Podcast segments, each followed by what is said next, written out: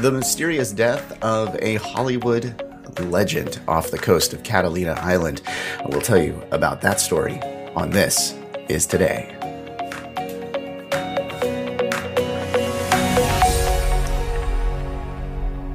Welcome to This Is Today, the podcast that features the stories that make this day unique. It's Sunday, November 29th, 2020. I'm Russ, and here's what you need to know about today. Well, I hope you had a great Thanksgiving weekend. Uh, I did mention my turkey the other day. I never told you that it came out fantastic. It, it was great. I, I, did it in the smoker. I definitely suggest that. Uh, I've, I've got some recipes if you want them. Uh, send me a tweet or Instagram or whatever. Get me on social media and I'll send you the recipe for that.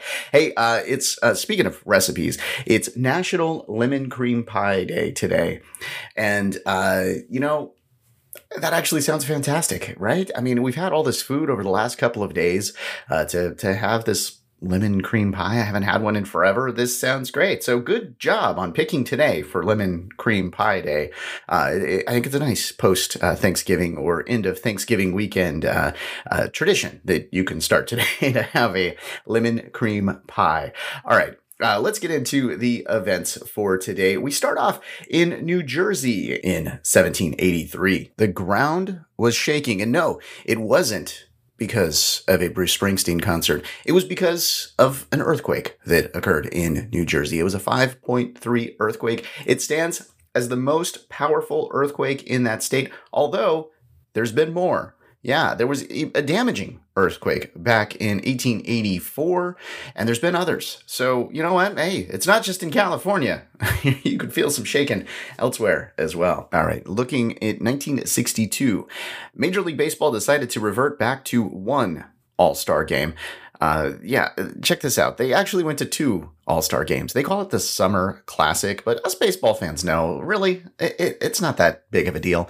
Uh, I kind of like the home run contest, but the All Star game, it's just kind of there. It's never become the big offering that the MLB has wanted in ratings or in interest, really. But uh, this year, actually, was the first year that the game was canceled since 1945. Yeah, World War II was the last time the game was canceled, and this year, sadly, it was canceled. It was supposed to be in Los Angeles. They're actually going to do it in Los Angeles in 2022. All right, on this day in 1963, Lyndon Baines Johnson set up the Warren Commission to investigate the assassination of JFK. I know I've talked a lot about the assassination on the podcast over the last week or so, uh, but I mean, this was one of the biggest stories ever, you know, especially in TV news. This sort of made TV news the way that we know it today, or at least the way that it was. now uh, it's commentary, but uh, yeah, it, it, definitely changed uh, TV news and a lot of other things. So that's why I keep talking about it.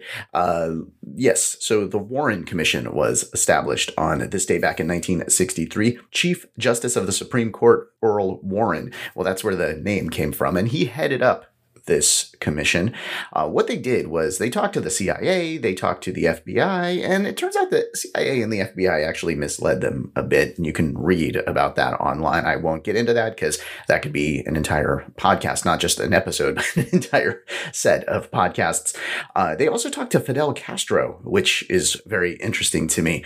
Okay, so when this was released, 56% of the people believed it. Just a few years later, 36% of the people believe it. Yeah, they actually opened up a House Select Committee in the 70s uh, on assassination. They reopened this case and they determined that this probably involved some sort of conspiracy. So very interesting stuff there. Uh, and you know, you could do, like I said, more reading on that. If you want more information on it from this podcast? Uh, listen to our November 22nd episode where we interview the curator of the Sixth Floor Museum. In 1981, on this day, Natalie Wood drowned off the island of Catalina. We're going to be talking more about this in just a few minutes. We'll learn about the mystery behind her death. On this day in 1987, Joe Montana of the 49ers completed NFL record 22 consecutive passes. Good job, Joe. All right, so in 2010, Pablo Picasso's electrician revealed 271 previously unknown works from the artist. He, he said that these were gifts because, you know, when you have an electrician, you, you, give them paintings, right? That's how you pay them generally. I mean, that's, I, I believe that's accepted uh, form of payment for electrical work, but I, I could be wrong, but I, I think this proves it here. Oh, wait, no. You know what? Actually, uh, an update to the story. In 2019, uh, he was convicted of possession of stolen goods for those Picasso works that he kept in his garage for over 40 years. That's another great thing to do. If you have a bunch of Picassos, just store them in your garage. really? What is wrong with this guy? Oh, man. All right. Uh, when we come back, I'm going to tell you the story about Natalie Wood and the mystery surrounding her death. We'll be right back.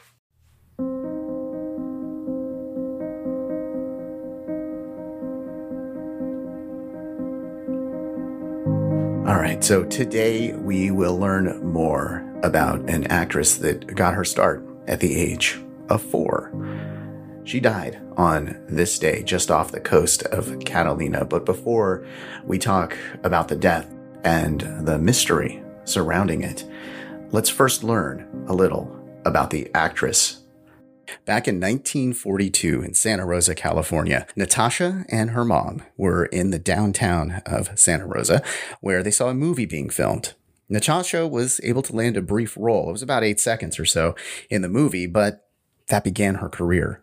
Now, of course, you don't know her as Natasha, but you probably have heard of her as Natalie Wood. Natasha wouldn't receive that name until she moved to Hollywood, where she landed several roles, including the role of Susan Walker, a little girl that didn't believe in Santa Claus, in the holiday hit that still gets a lot of streams, Miracle on 34th Street. Susan Walker, what's your name? Why, Kris Kringle. I'm Santa Claus. You don't believe that, do you? You see, my mother is Mrs. Walker, the lady who hired you. But I must say, you're the best looking one I've ever seen. The world fell in love with Natalie Wood and the various characters that she would portray, but as with all child stars, they do grow up and they struggle to break free of their childhood typecasting. Natalie, like many other child stars, wanted to prove that she could take on serious adult roles. So she was hitting the town with actor Dennis Hopper, and the couple, having too much to drink, crashed the car. Natalie ended up in the hospital where a director came in to visit her. Now, as the story goes, uh, the director gets there, and the doctor, yes, one of the doctors, says, you're a goddamn juvenile delinquent. Natalie, of course, wanted the director to hear that. She said, Did you hear that? Did you hear what he called me? He called me a goddamn juvenile delinquent. Now, do I get the part? She got the part. It was in Rebel Without a Cause, and it was starring next to James Dean. Next up came Splendor in the Grass, West Side Story, as well as a marriage at the age of 18 to fellow actor Robert Wagner. Unfortunately, the marriage didn't last and the two divorced. Natalie then became involved with Warren Beatty, and in 1969, she married Richard Gregg. That didn't work out either. They did have a daughter named Natasha, but that marriage ended. And guess who she ended back up with? Robert Wagner. They got married again. Now it's 1972. A couple years later, 1974, they have a daughter named Courtney. They both continue their acting career, and we'll fast forward to November of 1981 when Natalie Wood and her husband Robert Wagner and her co star from the movie Brainstorm, Christopher Walken, decide to spend the night on the couple's yacht. They were just off Catalina Island in Southern California.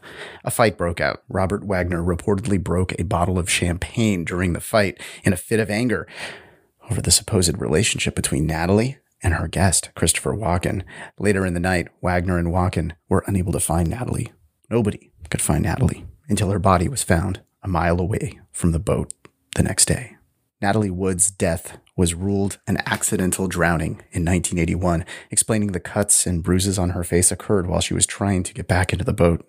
However, 30 years later, the LA County coroner reopened the case, saying that upon further review, the cuts and bruises happened before she fell overboard. The cause of death was turned to undetermined. In 2018, the police named Robert Wagner a person of interest in the case. The captain of the yacht said he heard fighting that night and he believes that Wagner is involved. Robert Wagner has denied any involvement in the incident. Now, here's the thing the original belief is that Natalie slipped while sitting in the dinghy and trying to tie it to the yacht. Wagner and Walken didn't see her for a while and thought that she might have taken the dinghy because she needed to cool off from the argument. Friends and family say that she would have not gone near the dinghy because she was afraid of water. She had this fear her entire life. Natalie's childhood friends say that she wouldn't even go within 10 feet of a nearby lake. While filming movies, she asked that certain water scenes be moved indoors or insisted that the director use a stunt double. Her fear of water likely stemmed from a prediction that was made even before she was born. A gypsy or psychic had told Natalie's mom that she would give birth to a daughter that would be the most amazing star in all the world. Hmm. She also told her to beware of dark water. Natalie Wood drowned on November 29th, 1981.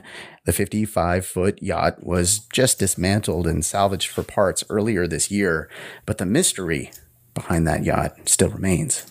And I could go on and on about Natalie Wood. She had a, a bunch of personal and professional triumphs and challenges uh, throughout her career. You can learn more by watching the HBO Max documentary Natalie Wood What Remains Behind. All right, let's take a look at our birthdays for today. Anna Faris turns 44, The Game turns 41. Chadwick Boseman would have been 43 today. Uh, he passed away earlier this year, born in 1977. Howie Mandel was born on this date in 1955. He turns 65. Laura Marano is 25, and Tom Sizemore is 59. That's your look at November 29th. Thanks for listening to This Is Today. We do our best to pull together all the correct information. If we made a mistake and you heard it, you're super smart, and we're super sorry. Be sure to subscribe wherever you get your podcasts and give us a five star if you think we deserve deserve it. If you'd like to make sure that we cover something on a future episode, let us know. Go to thisistodaypodcast.com to give us suggestions, feedback, and to see our other podcasts. I hope you enjoyed learning about today. I'm Russ, and I'll talk to you tomorrow.